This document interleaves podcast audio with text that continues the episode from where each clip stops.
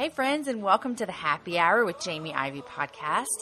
I am your host, Jamie, and the Happy Hour is a show where each week I invite a girlfriend to join me and we talk about the big things in life, the small things, and everything in between. Today's show is sponsored by Raven and Lily. And most of you know, if you've listened for a while, that I love to support social businesses, and one of my favorites in Austin is based right here, and it is called Raven and Lily. Raven and Lily is an ethical lifestyle and fashion brand. They are dedicated to empowering women through design, supporting over a thousand artisans across eight countries, including Ethiopia, India, Pakistan, and even right here in the U.S. These partnerships offer sustainable employment and a living wage. If you come to Austin, they have a storefront here right over on East Manor. you can shop there, or you can visit them online at ravenandlily.com. And just for you happy hour listeners, Raven and Lily is offering a discount of 15% off by using the code happy hour. So check them out. Guys, today is my 50th episode, and I feel so excited about this. Like, I wish that I was Oprah and I could just start screaming and throwing cars at you and throwing all kinds of stuff at you.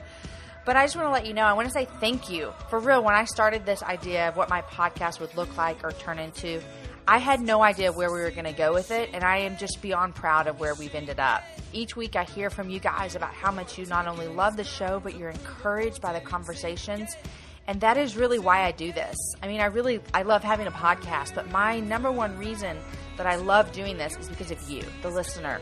You guys write in and tell me how much you related to the conversation, or you tell me how you were dying laughing in your kitchen while you were cooking, and that is what I love about the happy hour. If this is your first time, I want to say welcome. I'm so glad that you're here. There's 49 other amazing shows before this one that you should go check out. And if you've been here for every single show, I want to sincerely say thank you. Thank you for continuing to listen.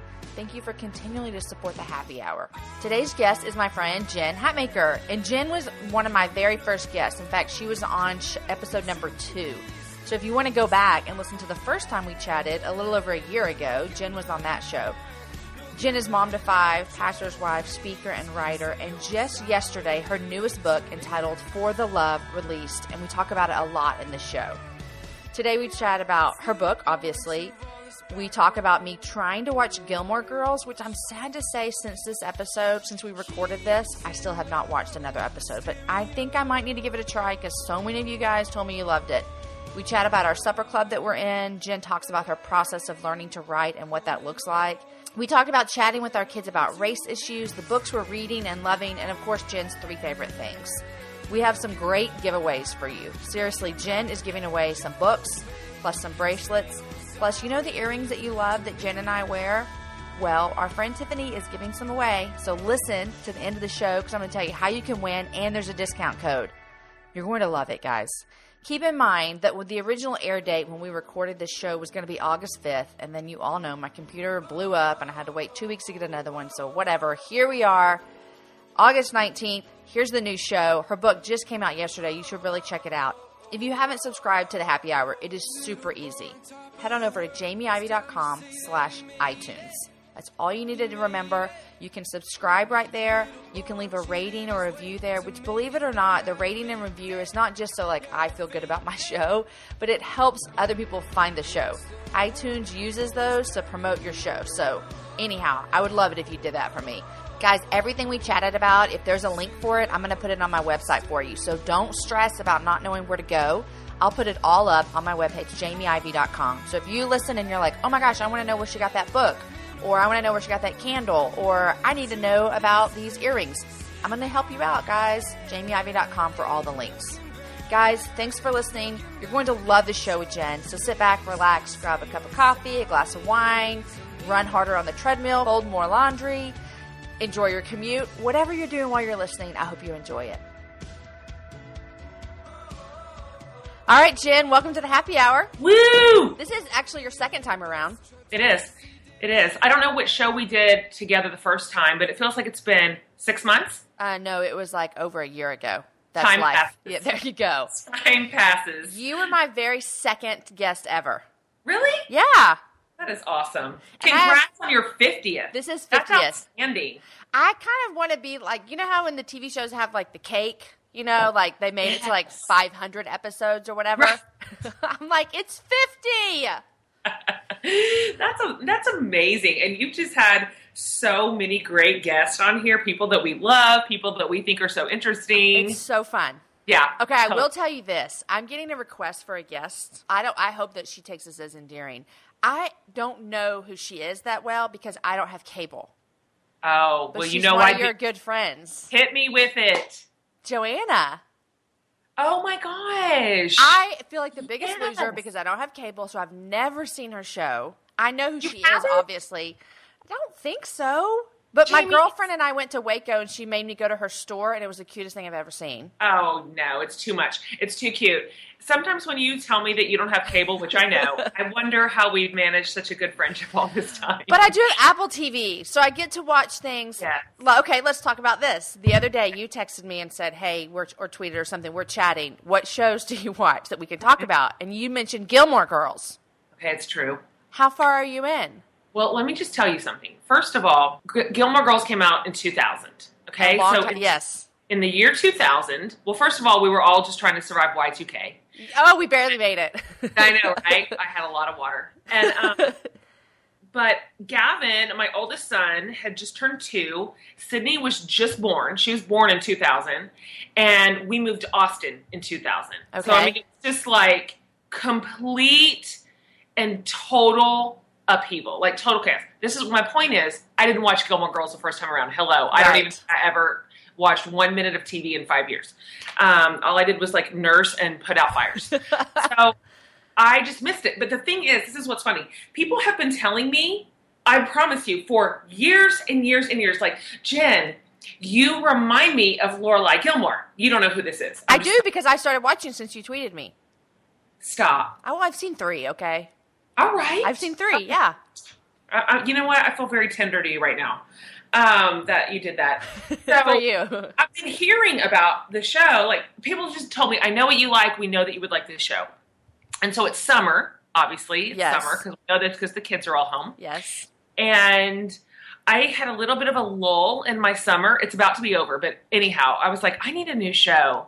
And I don't know what I don't know what happened, but it became Gilmore Girls, and so now I have a real problem. But I'm still in the first season, Oh, so I'm me not too, surprised. yeah. Uh, the dialogue is so snappy, right? It's very snappy. I'll tell you my problem. Too I much keep nope, nope. I keep seeing her as the mom from Parenthood. Oh, see, I haven't seen that either, so I have no Oh, interest. I'm I'm fresh. so you're I'm fresh. I look at her and see her as her character on Parenthood, and so it throws me for a loop. I see. Is that a good character on Parenthood? I loved her character. They're kind of the same a little bit. They're both kind of like just trying to get by and Yeah. single mom in it and like Oh, really? working their tail off to have their kids have great stuff. Yeah. Oh, so Oh, interesting. I like her. I do, what do you think of the show so far? I just think it's as cute as pie. That's how I think about it. okay, it's not a show that I would really watch. That's what's hard for me. I don't know why though. Why? What do you mean? Like you have it on the TV, but then you just keep going about your life? What do you mean you don't really watch it? Um, it feel like the show I'm knee deep into right now is Nashville, Oh yes. and so we're looking at something that was made in 2014 versus something made in 2000. oh yeah. It's like when Aaron tried to make me watch The West Wing. Oh, you couldn't do I it. I couldn't do it. I don't know. I think that TV has just. I can't handle. I don't even know what I can't handle. I'm blabbering. I don't know. But I I have what- so many people tell me you have to watch Gilmore Girls. It's the best show ever made. It's pretty cute, but what is hard to handle are all those turtlenecks because you know. It's, I mean, Yes. it's really really funny to me because. I mean, that was 15 years ago, and so I'm like, oh, I remember when all the boys wore their hair like that, like parted down the middle. And Yes. I think Aaron Aaron and I were dating then, and so I has a picture of Yes. his hair like that. Oh, I've for seen it sure. with my eyes. Yes, And they kind of bleach the tips and stuff. That's, that's total. it was a hard time to be a boy. Um, anyway, I'm I'm all in here. Like I, the problem is Brandon doesn't want to watch it with me. I can't imagine why. But I bet You- Sydney does. Well, I wanted her to, but she's so busy with her own life. Oh, it makes me so. Yeah. You know, they turn into teenagers and they've like have friends, and Uh-huh. I, they I don't know what they're doing, but they don't always just want to do what I want to do anymore. And so, and Brandon's like, yeah, no, um, because you know, you know how you get into a show with your husband. We've Yes. a hundred times, you know. Yeah. I'm by myself on Gilmore Girls, so I promise you, Jamie, I promise, promise. In fact, I think you and I were tweeting about it at midnight. It- I start watching it at like 11:30 or midnight. Like in And- bed or in your in your little office or where? Well, it just depends. But I'm by Wherever myself. no one's around. Yes, and I can only log like one or two episodes at the most because I'm tired. yeah, So that's why you know normally I'd be done by now. I mean, I'm so sure two weeks into a show I'd be finished. for sure. Okay, so since we're talking about TV, there's another show that I've never seen that you mentioned. All you talk about all the time. Really? So you think you can dance? Yes. Okay. Okay, so let me just tell you this. I started it this week. This Jason Derulo guy. Yeah. He is so cute. Do you think he's so cute? Oh my god, that is so funny. I mean, didn't- not like I'm like stumbling and can't watch it, but he is so cute. He's adorable. Now, here's what you don't know because you're not a lifer here on this show. Is he dirty? He's new. That's, that's Oh, what I'm saying. okay. You're funny right now about him. I don't know if he's dirty. I don't know. I'm not his neighbor. No, I, mean just- I don't know him as an artist. Like I don't Oh, know I don't like what kind of music does I have no idea. That's Well, what I mean. He's cute. He's That's cute. all I know. He's cute. He's real dancey. Like Yeah. he's, you can imagine it in your head. Yes. Um, he's a new judge this season, so I don't have history with Jason yet. Um, and Paula is a new judge. Of course, we have history with her with American Idol, which you know I'm still a fan. I don't even Mhm. care. Yeah. And but so it's kind of a new cast of characters. Here, here's my point. Listen, just you know, you can trust me about this. I'm in. This week marks the start of the top 20. This is really when the show begins. I mean, this is when they come out with their their choreographers have given them dances, they're partnered. They this is when the whole thing gets beautiful. So you need I don't know what you've done thus far. Are you all caught up? No, we just started watching on Hulu, so we've watched two episodes. Should we just skip them and go to? Skip. Okay. Skip all the tryouts. Okay. Just get to top 20 Okay. and go from there. You'll just freak out. I mean, I'm telling you, you'll freak out. Me and my sister Courtney, well, we're obsessed and we text during the show, but we cry. Like, we cry over it. That's I've heard you say this. I'm not even joking. Like, it's so, like, beautiful and Okay, meaningful. Tell me this because you're way ahead of me. The couple that met last season and now they're engaged, are they still in it? It doesn't matter if I spoil, right? No, I don't know. This is No, they're not in Okay, The boy got cut first. because he wasn't good. Went further, Okay. and she got cut kind of at the 11th hour. Okay, But you know what? They have love. they have love, and love will take you further than Love dance. take you far. Don't- So it, here's a funny story. We're watching it, and I'm watching it with my kids. It's kind of like American Idol. I love shows like that to watch with the family. You know. Totally. So my the kids that are home with me this week, I have my nephew who's seven, Story seven, and then Amos and Deacon nine and ten. And someone comes on and they're doing something a little like um, risque. Uh, yeah, Yeah. grindy. and I'm in the other room and I just hear Deacon go, uh, "Mom, uh, Mom, I, I think we should fast forward." And I was like, "Oh, precious." Uh, Right. So Jen, I haven't seen you in a long time. You know, I mean, this happens to us every summer. It happens every summer. You know that, right? Like Yeah. we just every single summer we have a big hurrah in May because well, y'all's schedule is bonkers. Yeah, we're out pretty early in May because we're year round. Well, you're year round. I want to talk about that too because this is the time of year when I envy you the most. Well, here's what happens. I tell people during the like around May or some the beginning of summer. I'm like, oh, we're year round. We go back at the end of the Ju- July, and I'm like, oh gosh, that sucks. And I always say, just call me around July 28th and let me know if you still think that you hate it. Absolutely, it's the right amount of time. Like Perfect. you end up getting. Is it? We have nine weeks this year. That is plenty. Or eight. Oh my gosh, yeah, I know. I just think year-round school is a really, really smart schedule. Yep. Um, because also, I'm envious of you in the fall where you're getting two weeks off. Yes. Right about the time we're feeling janky Like, about homework yes. and all that. I just, I and, and it just makes more sense for kids. I mean, I've um, a lot of my teacher friends have done all, all sort of the research on that and just said developmentally it makes so much more sense to keep them sort of learning throughout the year instead of Yeah. having this month. We have 12 weeks off this summer. What in the land? Especially for a kid. I know you have a child who might struggle in school. I have one that struggles in school. It just makes sense that they don't have to have that big of a break for their Absolutely brain. it does. And and it's kind of bad for all, even the kids. By the end of our summer, Uh huh. are at each other, over it, Yeah. bored. I mean, Yeah. I'm telling you, I, and we have done a lot to like keep the needle moving forward on Yeah. like activity. But good night, it's just too long. And so, I know every single summer when your kids go back in July, Um, I just think that is about right because they get out about the same time, right? Maybe you got out We got the- out like maybe a week or week and a half before y'all. Yes. Anyways, I'm so ready to see you again because this is ridiculous. I know. So if you listen to us in our second episode, we talked about our supper club, and so we're kind of we're going to hiatus in the summer. We honestly, I don't think we've ever had a supper club in the summer. We've No, tried. we've, we've traveled. hard we've tried, Yeah, but Aaron is gone like the month of July. Aaron's gone. He's writing a book, I know. which is super fun. I know. How's that going? It's going. It's okay. So this book that he's writing. I hope it's okay that I talk about it. I'll ask him. Okay, so this book that he's writing is a, and I say this wrong every time. It's a historical f- fiction, right? It's It's fiction or it's nonfiction. Okay, it's, it's- true or it's not true. they're making a story around true things. Oh, I didn't. So is that was fiction. historical or maybe Yeah. historical non? I see. I don't know how to say it. Okay, I am like you're a good best wife. Yes, Aaron's new book. I know. You're gonna love it. Let me tell you. No, he's But- writing a book. Yeah, it's a story about Charles Spurgeon. yeah. And so they have been studying Charles Spurgeon's life and everything about it. And so they are creating a story based on true events. So here's the thing like I've read a chapter. Some of the stuff in there might not have happened just like that, but there's also very true stuff in there, if that makes Mm-hmm. I sense. But they're Yeah. not changing his character, they're not changing his life story. Yeah. Okay.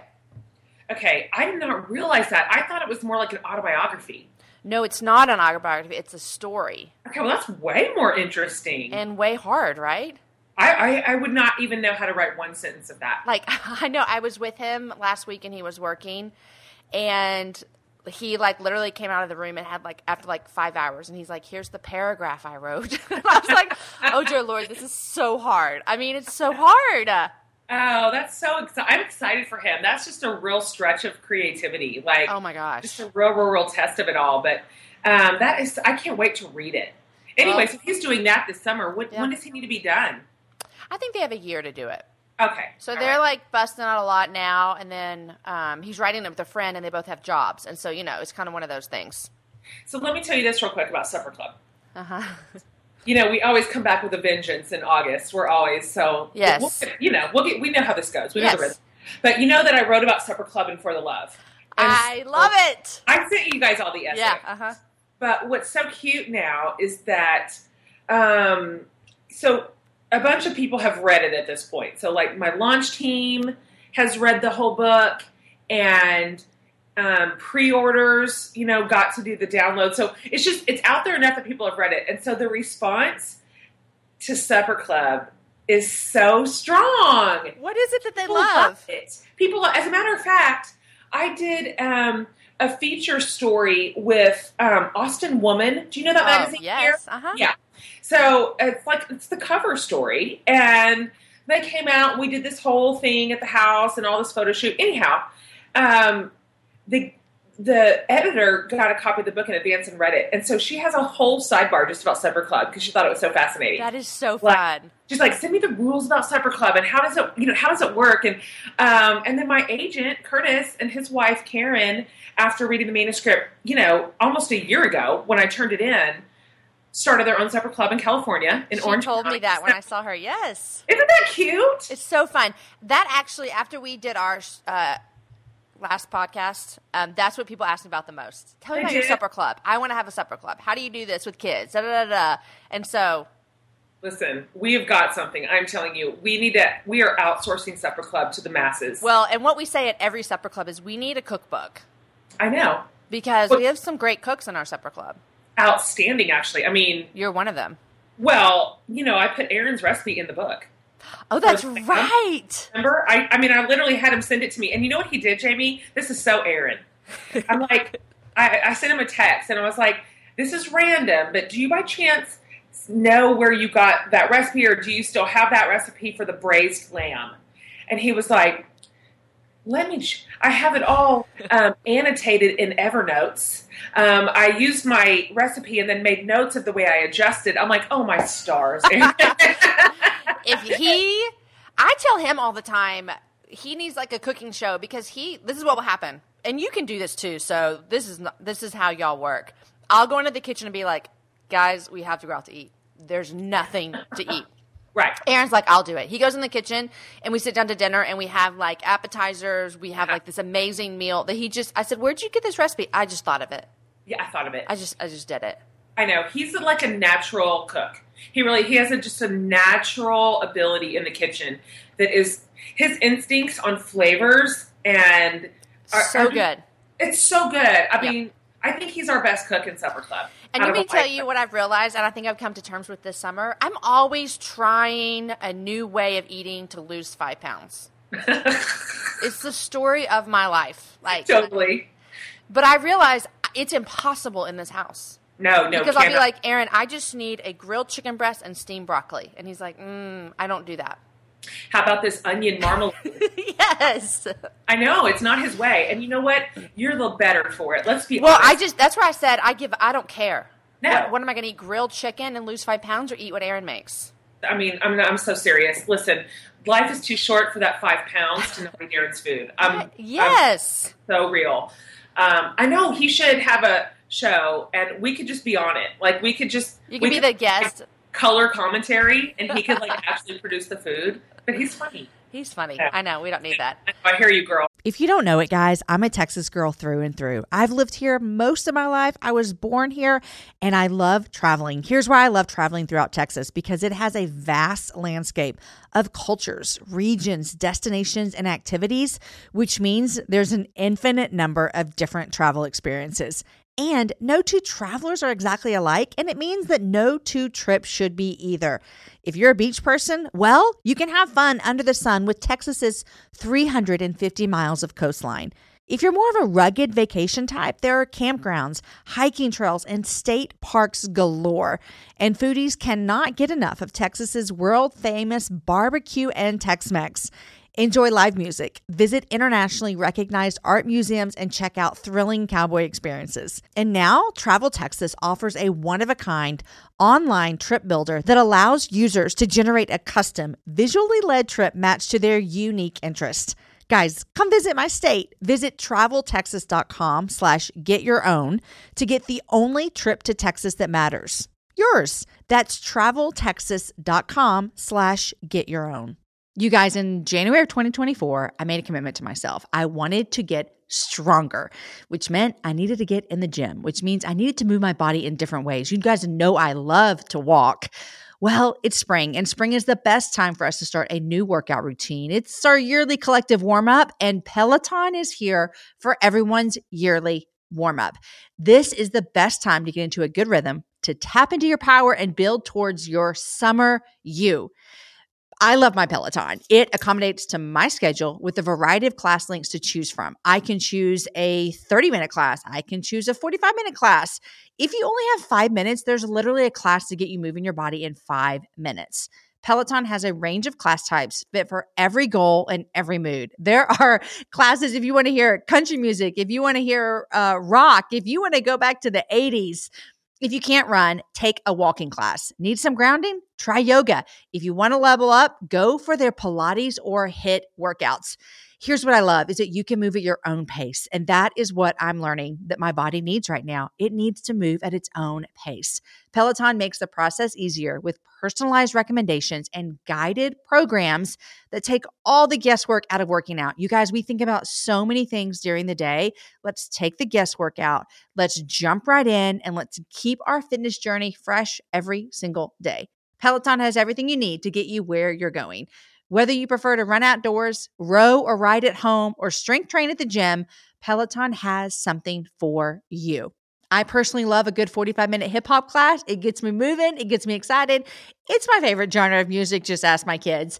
Get a head start on summer with Peloton at onepeloton.com. That's onepeloton.com. Okay. Um, speaking of shows and stuff, I said that I was going to be chatting with you like a week ago, and people asked me questions to ask you. Oh, that's fine. Okay. Are you ready? Yeah, I'm ready. All right, let me skim through them real quick. Someone asked, "Are you still like in your house since your show?" Oh my gosh. I mean, this house is beyond. I I love this house. So I've now I'm I'm full on hardcore old house person now. That's I, your love. I just I I am smitten and I can't ever not be. So um, I love this old house. We're building a porch I can't wait for y'all to come over and see it. We built either. a porch this summer because this house just says sit on a porch. You know, I'm sure. 105 years old, sit on a porch. Uh-huh. And so we built a porch um, that is just so pretty. And I don't know. You know, our house is kind of little. All of our rooms are little. All the spaces are little. Well, who cares? I don't even. Me and the kids were having this conversation yesterday because um, Remy said that in her next life, when she's an adult, she wants a mansion. Every Uh, kid does, right? Yeah, she wants a mansion. Uh-huh. And I was telling her, I'm like, no, you do not want a mansion. That is more stuff to fill, more stuff to clean. I'm like, this house is little and we can have it just tidied up in a hot minute. But Right. anyway, yes, the answer is yes. I love this house. I love our chickens. I love this little plot of ground. Anyway, And you have this office now, which is amazing. I have this office, um, which was literally just a nasty old shed. And so I'm so thankful for it. You know, I've never had a um, uh, an office before, and so I'm I'm super grateful for this house. I'm so I love it. Anyway, thanks for asking. Is the office where you wrote your new book? This office is where I wrote my new book. Where? Okay, so how many? This is your what book coming out? This is basically No, like like more or less. It's like my eleventh book. eleventh book. Okay, I had a conversation with Jess Connolly the other day. You know Jess. I do. I just spent a weekend with her. Yeah, love her. Yes, I saw her after y'all's weekend. It was so great. Which we went to a new restaurant in town, Laundromat, or that sounds like a place you wash clothes. Um, That can't be right. it's something like that. Anyhow, you and Brandon should go. But anyhow, we were chatting, and I asked her her three favorite things, which I'm going to ask you at the end too. And she told me that she picked up one of your old books and is loving it. You know what? She told Ms. Understood. that. She told me that, and it was so kind. I've not put an eyeball on that. But I wrote that book in 2008, and um, maybe even 2007. To be honest, you know what? I wrote it in 2007. It came out in 2008. And I've not read it since. And she's kind of working on a book right now with similar Uh-huh. content, like just a similar focus, anyways. And I was afraid of what I had. I wasn't sure. You know, I was early in my career, and Yeah. even my whole, even my my life is so different now. But she was so sweet and kind about that book, and so anyway, I probably had to go back, and maybe it would be wouldn't be like as scary as I thought it was. But I'm grateful for all the old books. To be honest with you, I you know nobody read any of them. That's so I- not true. it's the truest thing I've ever said in my entire life. But I, I'm so, it's not a regret at all for me because I, first of all, learned how to be a writer. That was just so valuable. And let's just be honest too. You wrote with babies. Oh my gosh. I mean- I, don't even know how I did it. I mean, Yeah. honestly, when I think back to having toddlers and preschoolers and a bunch of elementary age kids, I, I don't, I cannot even believe I cranked all that out. But, um, but I'm so grateful for it. And, and I learned how to take criticism. I learned how to take, how to work with an editor. And then really, I just, I think for me, the the runway that I'm the most grateful for on all those early books, even though they were just like non, like almost a non-presence in the world, is that it just gave me time to grow up like in discipleship. Honestly, like I just was not ready as a disciple um, to lead from a from a wider space. Yeah. I needed I needed like personal growth and transformation, and so I think God just tucked me away there and gave me the chance to practice the craft while kind of growing me up spiritually a little bit and changing us a little bit. And so, no regrets at all. I love is- that. It is nice to hear somebody come back and say, "Hey, I read that. It wasn't even terrible."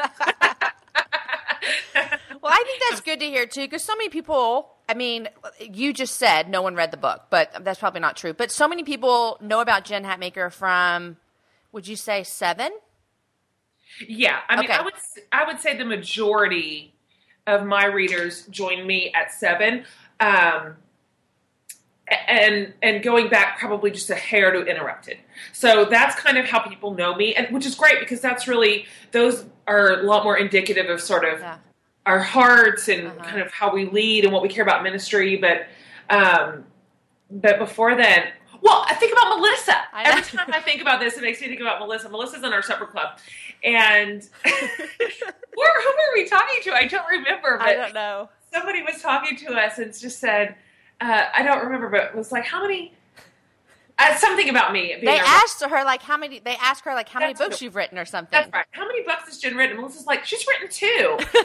Melissa, I've written ten. Well, just last year she read the first one. I think. oh my gosh, I love that so much. You just cannot. I cannot tell you how like awesome that is to me that she had no idea. Well, maybe Joanna, whenever I get her on the show, I'll be like, I have never seen your show, but I love you anyways. Totally. Um, but no, Uh, I think it's great because to look back and because a lot of people are like, man, Jen has these amazing books that kind of just took off and went like crazy. But then to look back and be like, well, she's been doing this for a long time. Oh my word! I You know? remember when I was 29. Right. I mean, I've really been. That it's just so true. That whole thing about being an overnight success, that's just not even a thing. Right. I mean, all it just means is you didn't see somebody when they were like working in the trenches. Exactly. Yep. Yeah. It's like when someone shows up on the someone shows up on the music scene and like, oh, where were they? Well, they've actually been working little bitty gigs like for ten years, getting paid like they get paid like fifty bucks on a beer. You know? Like, to- like you and I, I Yes. got implants and Starbucks gift cards Yes. for years, and and I'm I, again, I'm like thankful for that. I have a lot of young writers talk to me a lot when I travel, and they're just like, I want to do what you do. I want to I want to get published. I want to I want to travel and speak. And I mean, how did you get there? And I'm like, girl, put your head down and work. Like work hard right where you are. The internet's weird because it's kind of tricked us into thinking we can be instant success. You know, like just I want to be famous. Oh, that's another show. Dog ear. Um, uh, okay. Oh Wait, my gosh. Now I'm distracted. Unbreakable Kimmy Schmidt. Oh, oh yes, yes, yes, yes. I have seen. I need to go back. I need to go back because I really like that show. Did you watch it? I've seen like the first five or something. I really Uh, like it. That's Titus' song. Oh, oh yes, yes, yes. The guy. Yes, yes. And take care of my skin I love it. tags. Yes, yes. It's so funny. Anyways, so I'm just like, uh, the internet's fooled us into thinking we can skip the necessary steps of hard work, of earning our voice, um, of developing a craft, um, and of being completely obscure. And it's a bummer. We're worse Mhm. for it Yeah. um, to think we we just can route around that somehow. So I'm always telling people, listen, I've been doing this a lot longer than you think I have, um, and I was so crappy at the beginning, so crappy that I, I'm just so thankful that we didn't have Facebook. Oh. Like all all those talks are just gone. Thank you, Lord, they're not recorded somewhere. Um, I would Right. not want to bear witness to Right. that. Aaron has these same conversations with young worship leaders. yes, Yeah. exactly. Yeah, and he's like, "Well, I I actually been doing this for a lot of years, and there were some months like I, my family could barely eat. So Word, keep going. truest thing ever. Truest thing ever. Yeah. Um, so for the love, your new book. Yeah, When does it come out? it comes out August 18th. Okay. and I'm just super excited about this one. I I have not written a book since seven, and I wrote seven in 2010. So I just had a big spell there where I wasn't writing, and so this book has just it's been like growing like a bubble inside of me just as I've been collecting and collecting and Mhm. collecting and and and developing these conversations. So I'm telling you, I wrote this book so fast. I mean, it came pouring out because I had time to live. Mm. You know, sometimes I learned this early on. I wrote so many books so fast, I didn't have time to live anything new. I And if you're have not living, you have nothing to say.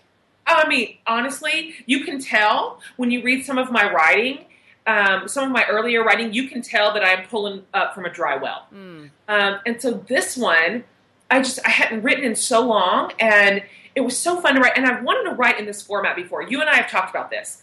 Um, I I thought I would like to write the kind of book that I like to read. Right. I love to read an essay book, you know, just Mhm. where they're kind of standalone. There's generally kind of a loose thread that Yep. runs throughout, but you can read one essay and in 10 minutes and put it down Yep. and pick the next one and not lose it. Right. Um, and so it was so fun to write. In fact, I have two books on this contract, and my second one's the same format, and I'm just, I'm pumped. I mean, I've, I've already started writing it because I've got all these ideas that I couldn't fit into the first one, and um, and so So what's I- the theme that kind of goes throughout Yeah. this one? Yeah. The theme, like the subtitle of For the Love is um what is my subtitle? Hold on. It's Fighting for Grace in a World of Impossible Standards. And Mm. grace is for sure the thread. So we it's loosely organized. First of all, I just wrote it all, and I thought, let me just I'm going to write about all the things we care about, Right. Like our our a our generation and and all the people who. So that's a lot of things. Yeah. We care about God. We care about dinner. Community, Uh, right? We care about fashion. uh-huh. Um, we care about missions. I mean, we like have a lot of buckets. Yeah. And so rather than taking one subject and writing 60,000 words about it to death, I got to kind of do it all, which was the most fun. So it's loosely grouped into like kind of you and your spirit, your own personal walk with God, like you're you you. hmm And then there's like family, marriage, kids, parenting, home. And then there's the third section is community, neighbor, supper club, Love you it. know, all that part that this just brings us so much joy. And then the last section is kind of like the world and people who believe differently than us, um, overseas, the whole world. Uh-huh. Um, and so throughout it all, it's just a enormous thread of grace. Like we're just too hard on everyone, and starting including ourselves. Um, and so we need to be kinder. We need to be more gentle. We need to be more empowering and encouraging. And so I hope it'll be a relief. It's not like a long list of here's what to do to be a better human. I mean, it's more like you're already doing okay. Right. Like let yourself off the hook. Uh-huh. Like don't worry about those five pounds. Eat eat the good food. Eat the onion marmalade. I mean, right. Yeah, and just and then it's okay that we're different, Yeah. and it's we don't always have to agree about everything to love one another well, and and none of us are perfect, and it's okay to just know that and say it and embrace it, and um, so I'm just you know it's just a hard world right now. It's a hard place to live. Very It's- hard. It's just everything's so contentious and it's so cynical and it's so it can even just be so mean. hmm Um, and I'm just tired of it. And so, For the Love is kind of the antidote to all that. Um, and it was so fun to write. I, I, I cannot wait to read it. I can't believe you haven't. I, I have know. for you. I just need it. I can't wait to read it. Yes, Hey, and you. we'll give one away too. We'll give one away. Exactly. Perfect. Love that. So when it comes out, it will come in your mailbox. We'll give it one away. Yep. Um, speaking of the world being a hard place, I just thought of this. Um, how, how do you talk to your kids about the racial stuff in the world? That's a heavy. Hmm. That's a heavy topic. But I I asked you this because and I talked with Tasha about this on our podcast, and she's so sweet to help me. But I really struggle with it. Yeah. I really, really, really struggle with it um, because I'd rather them not know, I know exactly what you mean. which that does Um, not help the situation. I know, I know. this. I have a similar internal conflict um, in that at this point, at their ages and in our life, they're just kind of universally beloved in our community, right? Right. So there was no sense of, you know, Exactly. marginalization Uh-huh. or you know, being different. Of course, we live down here. Well, you do too, but we both live in communities that are pretty diverse. I mean, Uh-huh. our now our diversity. I think we're uh, our our zip code is about. I think we're around sixty percent Hispanic, but still, it's just we're not in an all white Right. community, Right. neither are you. Either am I. Yeah. Uh, So already, our kids just look around and see diversity as just completely normal and uh-huh. um, but anyway, we talk directly about it, and it's hard. Like, it's really your kids hard watch the news? I'm careful about that. Okay. Also, because so much of the way that the the, news is, it's just sensationalized, and it's. Yeah. I don't even want them to see some of it. I mean, Yeah. they're too young to handle some of the like physical brutality that we're able to just click on and watch. Right.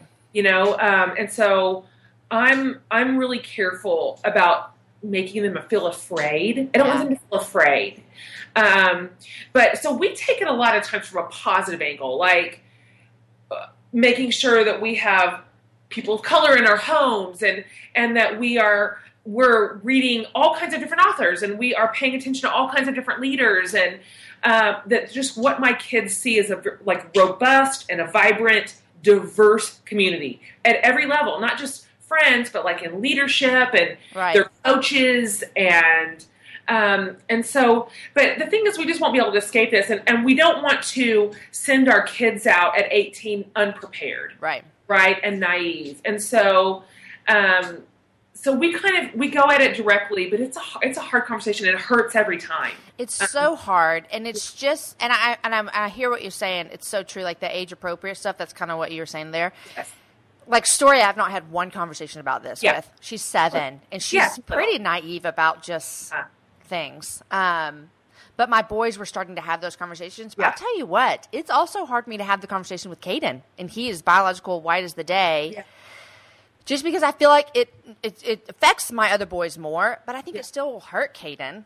Yes, And I just have this like I don't want my kids to hurt for the things of the world, but then again, I, I need to. So we've had we've had good conversations. us too. It's I mean, we- stretching me very much. Totally. And- And the thing is, I think that's one thing good for your listeners to hear is just that just because it's un- uncomfortable doesn't mean it's wrong. Exactly. Um, just because it's hard Mhm. doesn't mean we should avoid it. I, I don't think there is a way through this conversation that just, hey, that felt good. Right. You know, like that went great. At the end of every one of them, we're kind of like, ugh. Um, but that doesn't mean we avoid it. Right. Um, I think we still just, it's like talking about sex. I never enjoy that. Never. I never get past that and think, let's talk more about that. that was good. I still like have to do it. Yep. And you know, it's funny because I told Tasha this before. I will talk to my kids about sex in a heartbeat because I feel I see the value in it, and I don't want them to not know. But man, this feels different. I know it does. But, we're walking through it. but I see the value in it too because uh, we we are. I'm so determined to raise the next generation of reconcilers, um, and it's the it's the subtle inherent bias. The, the white supremacy that just seeps in you don't even know it you can't even see it it's invisible that is what keeps systemic racism going and so there's no way to root that out Yeah. other than exposing it You know, I so was you thinking, cannot yeah. root out what you can't see Right. And you know, I was thinking about that, like the stuff that you don't even know is there. I remember as a kid one time, someone, uh, it, was, it was a big group of people, and someone said their name, and it was clearly um, not a like white European name. Okay. So it had, um, I think it was maybe like an African name or something. Okay. And I remember someone being like, that is such a funny name. That's a weird name. And that memory is in my head, and I thought about it like literally like four days ago, and I thought that is seeing that everything that I know is normal is right. That's right. That, that's one thing I've learned so much in this dialogue is that in general, a white person thinks about white culture, um, they would call that normal. Right. So that is normative, and everything outside of that is not. And so that is one of those very, very subtle things. You don't even know it. No, but it helps us just make up make people very other. Uh-huh. You know, we can other everybody because they're not our normal, and so that's just a privilege. I mean, it really is. We get to feel like we're the center of the universe at all times, and so um, talking to our kids about that, like we we've had a really good conversation a couple of weeks ago um, about the Confederate flag. You know that the whole Uh-huh. thing over in Yeah. Charleston with the flag, and then we have real tight connections here in our community because it before we moved here, but not that long ago, between like ten and fifteen years ago, um, the Confederate flag was flown at our kids' high school. What Uh, for? That's like their, it's like the rebels. That's what their, that's their mascot. Oh. And so they flew. They so uh, you know before I'm not sure when it happened, but you know they removed it and said, and so but it was a big deal in this community apparently, and Okay. people were mad and Mhm. you know the whole argument, and so you know we were able to bring that contextually, like literally to our kids' doorstep and Like, say this happened is here." Not far. Right. This is not far. I mean. And this is what it means, and I could hear. I was so glad we had that con- that conversation because all of a sudden my kids are telling i am hearing this white narrative come out of their mouths. No it's you know it's just about that's not about racism. It's about southern life. And i was like oh they've been hearing they they had a narrative in their head about the confederate flag that i did not even know they had just from being in this community. And so man i just sh- i came in like a wrecking ball I came in like a wreck. Okay. Um, and so it was a hard conversation, but good. But it was, Mhm. you know, our littles Ben just so tender about it, cried, and Yeah. it's just not easy. But there's no, but but rooting up racism is not easy. You know, I just read. I, clearly, I probably had to read this in high school, and I just did not. I did not enjoy reading as a when I was younger, You told me that. and I love it now. Yeah. But I read just on vacation two weeks ago, To Kill a Mockingbird, Oh yes. And clearly, I've surely had to read that in high school, but I didn't. Anyhow, I cried through it. I mean, I don't know if you rem- do. You remember? Have you read it recently at all? I read it when I turned thirty. That was Okay. the first time I'd read it. Yeah. And um, I cried through it. And I know that there's a lot, I think it's different for me now as having um, children of color. And, and even in the book, they talk a lot about how the kids that were um, mixed race, they talk so meanly about them, almost even worse than the, the black people in the community. And that's like my Deacon. Yeah. And I remember just feeling, and my first thought, obviously, was like, when my kids read this, how is this going to make them feel? Yes. You know, but it was so good. I loved it. I know. I mean, it's a classic for a reason. Exactly. I mean, it really, really is. And and to have an Atticus, you know, Finch was important at that time. When was To Kill a Mockingbird written? Mm-hmm. I mean, I think it was written in. I'm gonna. I'll look it up, but I think like the '60s, huh? That's what I thought too. I mean, that was a that was a progressive and an, and an important storyline at the time, and it still is today. Side note: This is why I don't want to read. Can you can you tell me what's happening? I don't even know. What is it called, Jamie? Go set a Watchman or something like Yeah. that. yeah, Go Set a Watchman. It was published in 1960. To Kill a Mockingbird. Yes. So, you know, basically, this was Harper Lee's. Okay, if I have this wrong, I'm sorry to your readers. I, I, think it, well, it was the first draft of the book, right? Go set a Watchman. Uh huh. That's what I've heard too. The first draft of To Kill a Mockingbird, which got, kind of got shelved, and she reworked it. I don't want to give too much away because, But I Well, think I- everything you've said you can read on the internet. okay, that's true. That's a great point. So, what I'm hearing, what I'm hearing, and the reviews are like, they're thumbs down, like everywhere. I know. You know, and first of all, there was some sort of weird thing that kind of got wrenched out of her hands and maybe published against her will. So, Yeah. just from a literary standpoint, I'm thinking, wow, that was not a good start. But, you know, what I've heard is that our Atticus. I know. Don't say it. No. And I, so I'm just unprepared to read a narrative where Atticus is anything less than heroic. I, Right? I don't want to. I don't want to. I don't want to think of him differently. I have heard mostly, and again, I have not read that much about it. I have heard mostly you're going to hate Atticus. It's going to lose his like heroism that you have in your brain about not heroism, but he stood up for something that nobody else was Right. in that book. Um, but then I also heard people say like it's a good story, but Yeah. I'm I torn. know.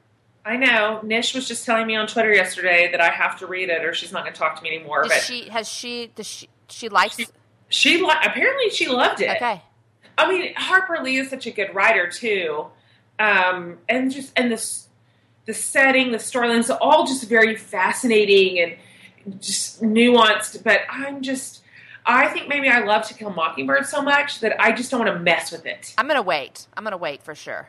Okay, maybe if you read it first, you can come me your thoughts. I'm prepared to not read it. I'm prepared to not read it as well because I loved Atticus so much. You know. Yes. Um, what are you reading right now? Well, I just bought a whole bunch of books. So I bought one book yesterday. I texted Jessica Honegger from the bookstore um, because she was telling me about a book that she loved so much. It's called Girl Boss. Have you heard her talk about it? I've it? heard her talk about it. Yeah, Yes. And so it's a it's a memoir, which you know you know I both love we love. them. Yeah, love memoirs. And and i just um i can't remember what business this gal is something techie? Look i don't even know. I literally just bought it on jessica's recommendation. But i love stories of women who are ambitious and they have this great vision and they're strong and they're just business savvy and i mean it makes me think of jessica so for sure. um, i just bought girl boss we leave on vacation tomorrow and i plan on reading like three or four books Nonstop. that's. Yes. that's one of them Yeah. what are you reading I just picked up um, a book called The Martian. I don't know. I'm not happy about the title. I'm not either, but this does not sound like a book I would ever read because it's like sci-fi, and that is not my definitely genre. not in my genre either. But um, it's kind of memoirish sci-fi, if that even makes sense. I don't know, know what that means. This guy, he got this sounds so like you're not going to like it, neither am I. But I'm in, I'm going to read it. He got left on Mars. Okay, Wait a minute. Is this just turned into a movie Matt with Matt Damon. Yes, Okay, I know. I get it. So he gets left on Mars, and he, he they all think he's dead, but he's like journaling through his time there. So it's kind of memoirish, but fake. Are you into it a little bit? Like, how far are you in? Well, I got the uh, large print from the library, and I'm on page 21. So basically, that means like page four. Um, but I like reading books before I see the movies. It's like a really good thing I like to do. Yeah. And someone told me that I will love this, even though it's sci-fi. I'm proud of you for going outside of your genre. I tend to like pigeonhole myself a little bit Uh-huh. into the handful of styles that I really Yeah. that I really like. Yeah. But um, but I've been surprised before. I mean, I I I remember one of the books that surprised me the very most because I didn't think I would like it. It was um, you know what? It sounds a lot like what Aaron is writing. It was historical. there is a word for that. I know. Like I need to learn it. you know what I think it is? I think it's historical narrative. Historical narrative, something. It's like Okay. it's a true story, kind of, but you Yes. can embellish it a little bit. Yeah. But you don't Very, change very- the course of their life. Yeah. It's facts. It's fact based. It involves a ton of research and Time, yes, and yeah. Then you sort of craft the dialogue and the how. Yes. Anyway, I read um, "Devil in the White City." I'm sure. Have, have I ever talked to you about this? No. Um, he's written several. What is his name? Devil in the White City. I forgot his name. This is his. This is his niche. He he takes like really fascinating moments in history, and and and and writes them in that way. And so this was a combination. First of all, I love history. Erik Larson. I love specifically. I love American history, like in the late 1800s and early 1900s. I just think it's so so so interesting. And so he takes like um, the World's Fair that came to Chicago in the late 1800s. At the same time, there was a serial killer in Chicago, like killing all these people, and just writes this whole fascinating account of what it was like for Chicago to, to win the World's Fair, and then this killer. Anyway, it would not have ever been my genre. And somebody, uh, my girlfriend Susanna, said, "I think you would like this," and I'm like, "I think I would not." That doesn't even sound It sounds interesting. Fascinating. I mean, I gobbled it up so much. And so he's also written about like the Lusitania and all these just interesting historical threads. But I'm taking I'm taking a rabbit trail. My point is sometimes we go we go outside our Sometimes we go out. Now, I read a book this summer, but that I've been a little leery to talk about, just because I don't know if people think bad about me. But I'm just going to go for it. genre. Oh. Um, Gillian Flynn, oh yeah. Dark Places. Oh, I haven't read that one. Ugh. I mean, it is like it's a rated R book for sure. Uh huh. Is it like rated R because of what's There, what's there's violence. uh huh? Her family's murdered, so Okay. I'm not giving anything away either. But um, it was a book where several times. I mean, it was so I couldn't stop. I mean, literally, Really? I'm on vacation on a boat in the middle of the ocean, and I get on with my book, and the boat driver's like, "Are you really going to read?" And I was like, "Yes, I have 20 pages left. I will read." Oh, I mean, it was oh. one of those where I'm Okay. like, I don't care where I am, I have to finish this book. Um, but it was it was it was a little difficult in some ways. Well, I you know I don't care about rated R. I Did mean, you I, read Gone Girl? I did not like it. Oh And yeah, that's you what I- said that. I did not like it at all. I didn't. I thought it was dark and. Then you and would I'm not like this. Dark. I mean, I will read a heavy story. I'm Mhm. not some Pollyanna, Yeah. but I just did not like it. I just felt like this is so twisted. So twisted. Okay, this is too. It's very twisted. She's just got a twisted mind. Like, who can come up with Right. And I look at her picture in the back and she looks so like joyful and so like just a like mom. yes, like just like you and I. And I'm like, where does this come from? How does she sleep at night? I mean, even just to come up with the narrative, I'm just any. I, so I, after Gone Girl, I was just like, maybe Gillian isn't exactly my an author. I'm prepared to try again. Like, would you say that Dark Places gave you the same sort of feeling, like about humanity as Gone Girl? it was worse. Oh, Jay. I mean, there's like no hope. that's it. That's it. It's like there's no redemption. The end. there's no redemption. No. Okay, I'm gonna have to pass. Yeah, it was it was hard. I don't have a good gear for that. What's the matter with me? Maybe I only like happy books. No, it's okay. So those are the last. That's those are the last two books I read: Dark Places and then To Kill a Mockingbird. That was my vacation read. Talk about like the ends of the spectrum. Yeah, You just skipped right over the beach read. exactly. Don't ask me what books to take to the beach. Totally. oh my gosh. But Uh, yeah, the, so The Martian has a movie coming out, so that always makes me want to read the Okay, book. well, I'll, if you tell me that you like it, I would give it a try. I'll let you know. Yeah. I I mean, mean, it's definitely interesting. I've never thought, I've never read anything like that before. yeah, yeah.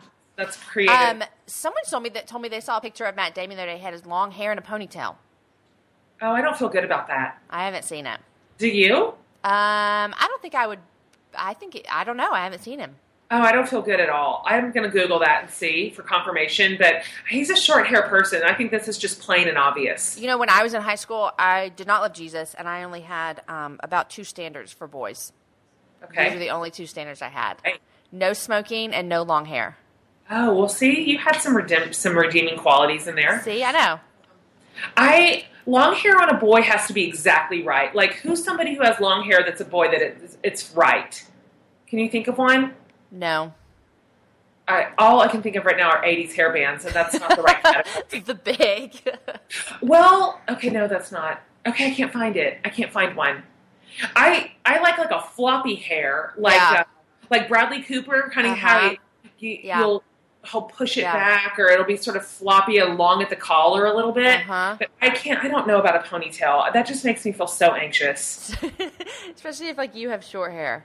No, and Matt Damon. Matt Damon is like he's like somebody who would live on your street. You know? Exactly. Him and his sweet wife. Yes. Yeah, like he should just have a short, regular person haircut. Is how I feel about Hey, it. speaking of um, men, you're Caleb. I see pictures of him, and he is not a little boy anymore. You'll freak out when you see him in person. Like, Like, something happened. I did, it did. The alchemy in his body this year is out of out of bounds. Like I, I told you, I was very serious. He was at camp for one week. No, he was at camp for five days, and he came home, and I'm like, uh, Brandon, I promise you, he is taller again in the five days that I've seen him last. Crazy. He is. He's as tall as Gavin, who's a senior. He, and he's probably going to be taller, huh? He's going to be taller. Uh huh. Um, that both those boys are towering over me. I'm, I'm at that phase. I'm that mom now whose boys are taller than her. That's where we're at. So You're Ca- gonna have it. I'm going to have it. So Caleb starts eighth grade. Caleb's an eighth. Gavin's a senior. Okay, OMG. tell me this real quick. Senior, are you gonna are you gonna cry all year, or you think I you're just- good? I feel like I am.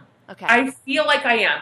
I was um, I was prematurely weepy his junior year. And I was like, I'm not Too early. this. This is too soon, and this is too much drama. And he, I mean, maybe I'll just dig deeper and find it. But I just, for me, it's it's enormous. It's not just Gavin, although it is Gavin because I like him so much. He's such a fun kid. But I'm just like, oh, here we go. Because like once Gavin graduates, It's boom for three you. year, I Yeah. lose a kid. They're all two grades apart, all the way down to Remy. All the way down, they're two grades apart. two grades apart, every last one of them. And I so I'm like, here that. we go. Yeah. Every other year I launch a kid, and it just feels, I don't even know. It feels sad, and it feels weird. It feels weird. This is something that I know I've learned about myself this year.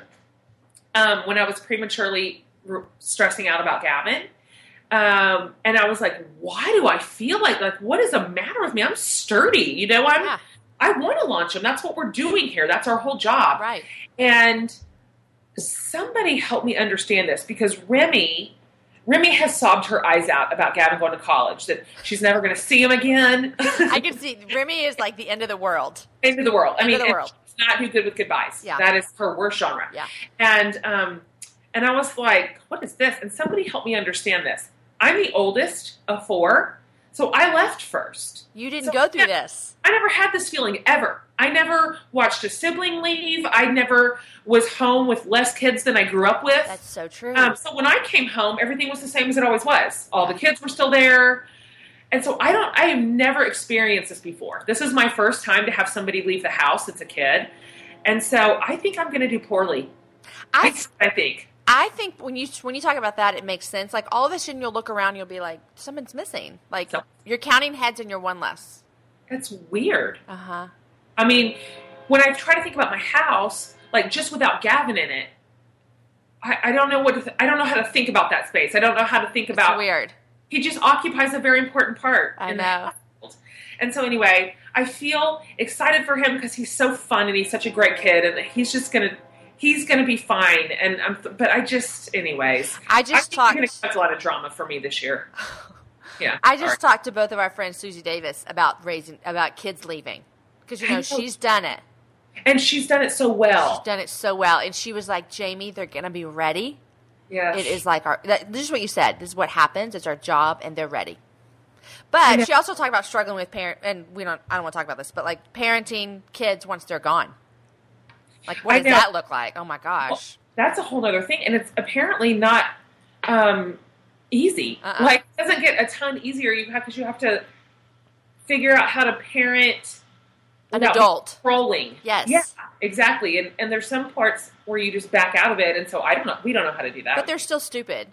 I mean, well, only like 22. right? Yeah. Think Yeah. about how smart we were. Yeah. Hello. Um, okay, so what are some three things that you're loving right now, Jen? Tell us your three favorite things right now. Like if you were to text a girlfriend and be like, "Oh my gosh, Okay. let me tell you about this." All right. Well, here's one, and I think I've mentioned this before, but it's so perfect for the summer, and I've I've reignited my love for it. The thing is, um, I don't drink enough water. I never I never have, but I don't want to. Like I don't want to. you I don't want- like just water taste. I just don't want to drink water. Yeah. I, I would rather drink anything else. Uh-huh. Coffee and wine. That's what I want to drink. All day. I wish that could be the, all the hydration I needed. right. Um, and I Well, wait, drink- time out real quick. Okay. I always justify if I drink like a lot of coffee in one day, I'm like, well, I had to use water to make it. well, it does. It is technically made up of water. See, so there you go. so it's not it's not a full loss Right. but um i don't drink cokes i quit drinking cokes like seven or eight years ago and so i somebody taught me this and it is so legit. I started drinking um, lacroix you know Love sparkling it. water the coconut flavor. So it's like zero calories. It's no it's all natural. It's not like chemicals Right. like so coconut lacroix and i'll just squeeze into it about half a fresh lime. I'm telling you it, first of all it's, it's like a soda. It, it's Ah. feels carbonated and delicious and it tastes like the beach and it's this coconutty lime I I mean, I could literally drink a gallon of it a day. And so I feel so good about myself. Plus, lime is a fruit. Hello. So it's like water. I, I just, I've always told people, I'm always trying to fix water. Yeah. And to me, this fixes water in the best possible way. Um, and so that's my favorite summer drink. I, I pour it all day long, and it makes me feel like I'm having something special instead of just dumb water. Do you drink it out of the can or do you put it in a cup with ice? Help with ice. Oh, look at you. I Sure. never I drink LaCroix like it's going out of style, but I don't ever put it in a cup. What flavor do you drink? Right now I have like they have this passion fruit that I just tried and then some kind of like cranberry. It's a, do you like them? Yeah, see the coconut that you like, I'm not a coconut fan. Oh, right. So that makes me nervous. yeah, it's a love hate on coconut, and Yeah. I love. Yeah. But I love all of the flavors, lemon, lime, and plain. Do you? Because I can take a I learned to love sparkling water when I traveled last year to Rwanda um, with Noonday and IJM. Uh-huh. Um, that is, we had sparkling water. Well, that's like a thing that you have over there, you know, Right. still or Sparkling. bubbly. Yes. Is that what they call it? Still? Still or sparkling or still or I, I think bubbles. bubbles? Ooh, I love that. I would think they were bringing me champagne if they said that, but Well, Jan Haugen, Gary Haugen's wife of IJM, taught me to like uh, sparkling, um, just Love- sparkling yeah. water plain. yeah. It's just, I'm like, what have I been missing? I don't know why I had such hatred for it all this time. It's so yummy. It's like you're drinking soda. It is. Yeah. Zero calories Right. and, it's, and it's water, Water. really. Yeah. Um, so anyway, everybody can feel good about themselves. Yes. having- Yeah. That's one thing that I'm loving. A second thing that I'm loving, uh, this could have fit into an early category, but I wanted to save it for the three things that I love because I, I super loved it. Um, I just finished reading The Invention of Wings by I've seen Kidd. this everywhere. Yes. Did you read uh, Secret Life of Bees? That was her like. oh, I saw the movie. Wah, I thought you kept saying about I do. I didn't know there was a book before I saw it. Saw it. That was a big fail. I'm serious. You need to go back and read that. She is a spectacular. She's good at this. And so the invention of wings was so good. It was so good that I finished reading it, you know, at like 3:30 a.m. Is there a movie coming out? Because that will entice me a lot.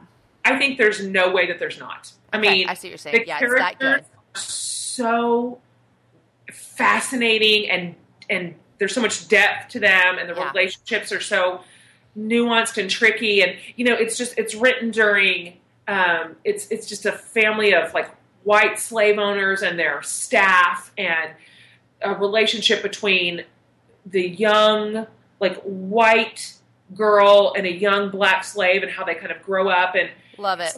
it's like heart wrenching Yeah. and a- you want to throw it and be furious Uh huh. And then there's redemption and there's courage and bravery anyway the invention of wings i, I- promise you that you would not regret it and I'm gonna love it because it sounds like a book I read called The Kitchen House. i have that book on a list to read i have not read it It's good. It's same kind of like the relationships with the children. yeah Really good. Yeah. i have good things about that too Yeah. okay and then finally um, i don't know what it is about being a person who works from home um, which you and i do for the most part Mhm. Um, but I have just found because I live here and I clean toilets here and I raise kids here, this is such a. When I go into work mode, there's just something that I I need to flip a couple of switches. Yes, it's so hard. be- do you know what I mean? Yes, Yes. exactly. So, uh, what can I do to transition from this is where I live and I run this house to this is uh, also where I'm supposed to work and be Right. productive? So, this office is incredibly useful to that end because it's a different room and I can shut the door and I can't hear anything else. But I have just found that for some reason, I think it's a mental. I mean, it's almost like a. Um, what's the thing when you take the medicine? It's not the real medicine. It's like like when you like spoonful of sugar. I'm Just kidding. Um, You know what I'm saying? When it's oh, it's like you go in a test and some people take the real Yes. one and some people take the fake Yes. one. Yeah, what is that word? I don't know. People are listening and they're like, "This is what it is." It's so obvious. I'm so just so sorry. We'll have to come back and add it later. But It just makes you think that you're taking something that you're really makes- not. It's the power of suggestion that you're Uh-huh. getting. Well, one thing that is a power of suggestion to me that I am about to be productive, that I am flipping a switch and I am about to work and it is going to come flowing out of me naturally and easily, is that when I come out to my office to work, I light a candle and um, and it's a specific candle. I buy the same one over and over and over. So the smell. It's me- like the little like the Pavlov thing with the with the the bell and the dog. Yeah. That's what it is. It's like Pavlov. The smell triggers my brain, and if I smell it anywhere else, I'm like, oh my gosh! It just I, I'm instantly thinking of being in my office. I'm thinking of writing. I'm thinking of studying. I'm thinking of researching. Um, anyway, it is. Um, You're gonna tell us so we can all go get it. yeah, it's the E Candle brand, and it is called. Oh, You know what I'm talking about? they make them here in Texas. they make them here in Texas, Uh huh. and it's called Birds of Paradise. Okay. birds of paradise and it's just it's this very specific smell that signals my brain to get busy working Did you And so- just did this just happen by happenstance? Like you just happened Yes. to be lighting that candle all the time, and then you thought, "Hey, I like this. Let me make this my switch." that's exactly what it was and Okay. so and that's been a long time ago and and i light it and but so now i feel like i don't want to mess up the magic so i'm afraid to try a different smell You're like, "This you're- works." this is my magic Yeah. and so uh, it's like I just have to tilt everything just right to get the magic to work. Um, and my Birds of Paradise candle is one of them. And so it will forever be to me my work my work smell. Okay, I'm gonna have to try this because working from it. home is so difficult for me. Yes. Because on one minute I'm recording an interview like this, and then I'm, I'm writing about it, and then I'm doing this, and then the next minute I'm like unloading the dishwasher because it's That's just exactly I can see the dishwasher from here, and that's so hard. I mean, so I cannot tell you how many times I've been out here working and all of a sudden I see a face, a little face pressed to the window. Summer is so summer's It's killer. so hard when you work from home. It is so. I, my empathies to all of your listeners who are working from home and also raising kids in the summer. It's just I don't. I feel like I've I've never actually done it well in the summer. Never. And here's the funny time- thing too: we all- we all start the summer with like a game plan. Like this will work.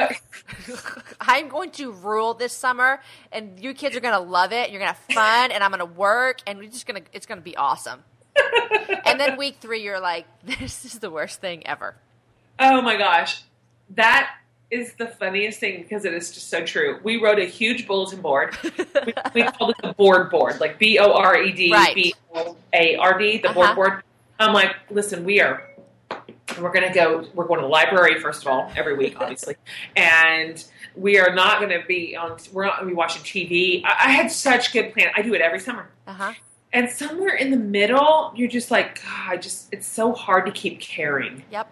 It's so hard to keep caring about your brain development Yep. Like, Oh, so starting this summer, my kids had to read for 30 minutes every day and do a, these workbooks that I buy for them every day for 30 minutes, and they Oh. hate it. But I'm like, we're going to keep our brains fresh.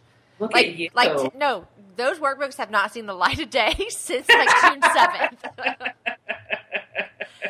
and they're not complaining, but whatever. So, uh, okay. So Jen, your book comes out soon. We're going to give away a copy of the book. We're Yeah. also, I talked to our friends over at Noonday. Um, they're going to give away five of the For the Love bracelets. oh no way! Yeah. So those bracelets were made in Haiti. Is this correct? They were made in Haiti by the Haitian artisans that supply Noonday, and they just work specifically with a lot of leather. And they're so skilled. I mean, they're so good at what they do. And so, the Haitian artisans made the bracelet. So first of all, it is a huge order down to their co-op, which is exciting. That's exa- that's awesome. Yeah. And yeah, that's just more jobs for them. Uh-huh. Just on, and then even like to to make good out of more good. Um, Noonday agreed to give five dollars of every for the love bracelet purchased. So it's going to be that bracelet's available actually tomorrow. This what date uh, is available August 5th. 6th. Yeah. Okay. So it's available 6th. Tomorrow. goes on sale online for individual purchase, and um, every, five dollars of every sale goes to Help One Now, which is you know our beloved nonprofit. I'm on the board there. I believe in their work and their model so very much, um, and so specifically, it's going to go to Help One Now. Their their work in um, preventing trafficking in Haiti. So it's just like Haiti, Haiti, Haiti. We're we're sending all of our love to Haiti. We're sending our money. Um, we're sending our funding. We're sending our support. Um, so I'm just pumped about I that. I love that. I know, right? I love This- Haiti. The love of Haiti. Okay, so we're going to give away five of them, but you can buy them on Noonday's website tomorrow. Um, your book comes out August 12th, which you could probably pre order on Amazon right now. Um, we're also, this is super fun, we're also going to give away a pair of our dear girlfriend, Tiffany Wade's earrings, which we both love and adore. Yes. So I get all the time. I got a text the other day from my friend um, Melanie Dale, who was on the show a couple weeks ago, and she's like, "I have a girlfriend moving to Texas. I need to know where can I get those earrings that you and Jen wear all the time." And I Oh was my! like, ser- Are you serious? yeah. So Tiffany Wade, you, I always talk about the earrings that I love, and Jen has some, and these are actually the pair that you named. Oh, Saint Cecilia. So you named these earrings, Saint Cecilia. We're going to give away a copy of those as well. Uh, not a copy, a pair of those. Okay, just what everyone needs to know is that the Saint Cecilia's. So Tiffany asked me, you know, what um, what's a special place in Austin that you love? Because I want to name these. You know, they're Saint, they're whatever by Jen, and that is our favorite boutique hotel in Austin. I mean, that's me and Brandon's number one go to place. okay, I just What? figured it out. I'm so sorry that there's been a piece of my brain this entire time trying to figure out that word that we couldn't figure out earlier. It's placebo. I'm googling it on my phone. I couldn't. I was couldn't not going to it be able go. to the podcast You couldn't let it go. having found the word placebo. Okay, That's what my candle is. It's placebo there you go. Okay, onward. Anyways, the Saint Cecilia's are probably my most outrageous earrings. They come to your shoulders. To your shoulders. And are they the, they're the double layer too, right? yep. Yep. It's a gold and a silver Yeah. double layer leather feather down to your shoulders. I mean, they're outrageous. And every time I wear them, people freak out. They love them. So Me too. I'm so pumped. Someone's going to get them. Yeah, so someone's going to get a pair of those, and that is the best. That's the best. I wear them all the time, and what's funny to me is I get so many like random like guy opening the train door.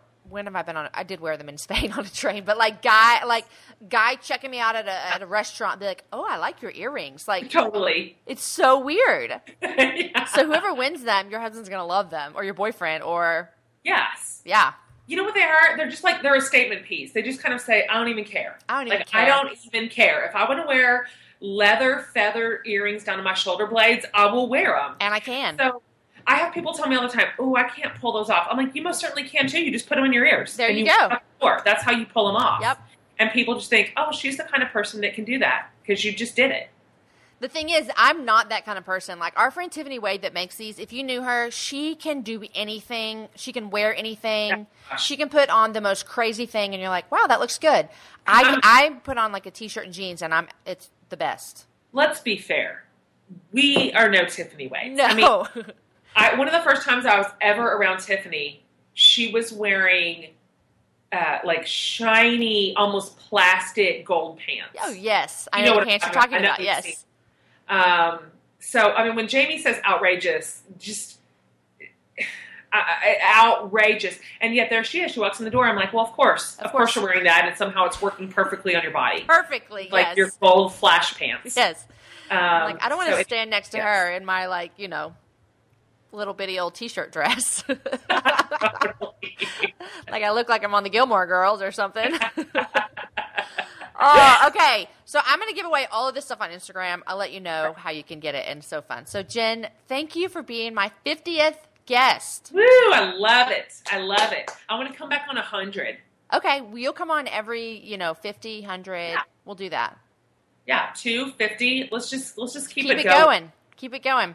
Okay, it. guys, thanks. Um, I'll tell you how you can win it and check out my website, jamieivey.com, for any link we talked about. There's going to be a lot because we talk about a lot of books and places. So I'll put all those links up there so don't feel like you have to like be driving and writing them down. I'll do the work for you. Okay, guys, thanks for listening. Thanks, Jen.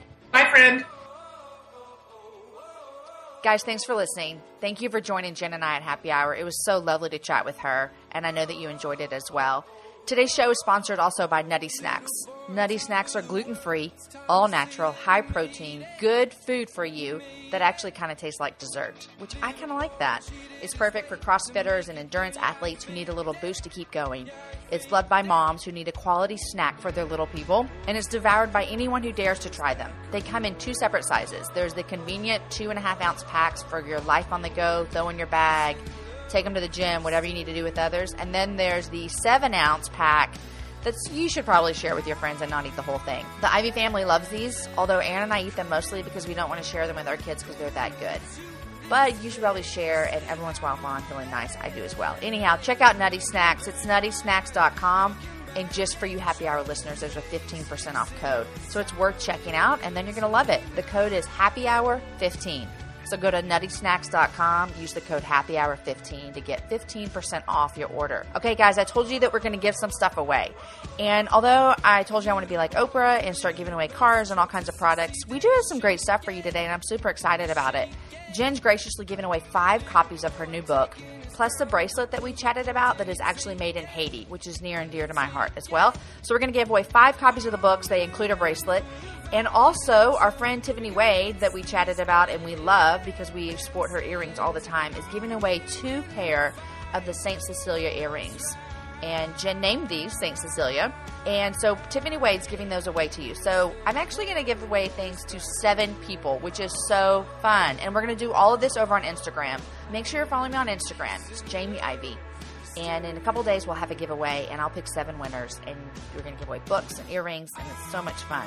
But besides the giveaway, our friend Tiffany is like, hey, I want to give your listeners a coupon code because we love coupon codes. And so if you want to get some earrings that Tiffany makes, which I get so many compliments on my earrings. Everywhere I go, no lie, if I have on a pair of her earrings, someone says, oh my gosh, I love those. Or can I touch those? Are those heavy? And when I post pictures on Instagram, you guys are like, where do I get these earrings? And finally, Tiffany has a web page. And so I'm going to give you an easy thing to remember because you can remember my webpage, jamieivey.com. So just go to jamieivey.com slash Tiffany Wade.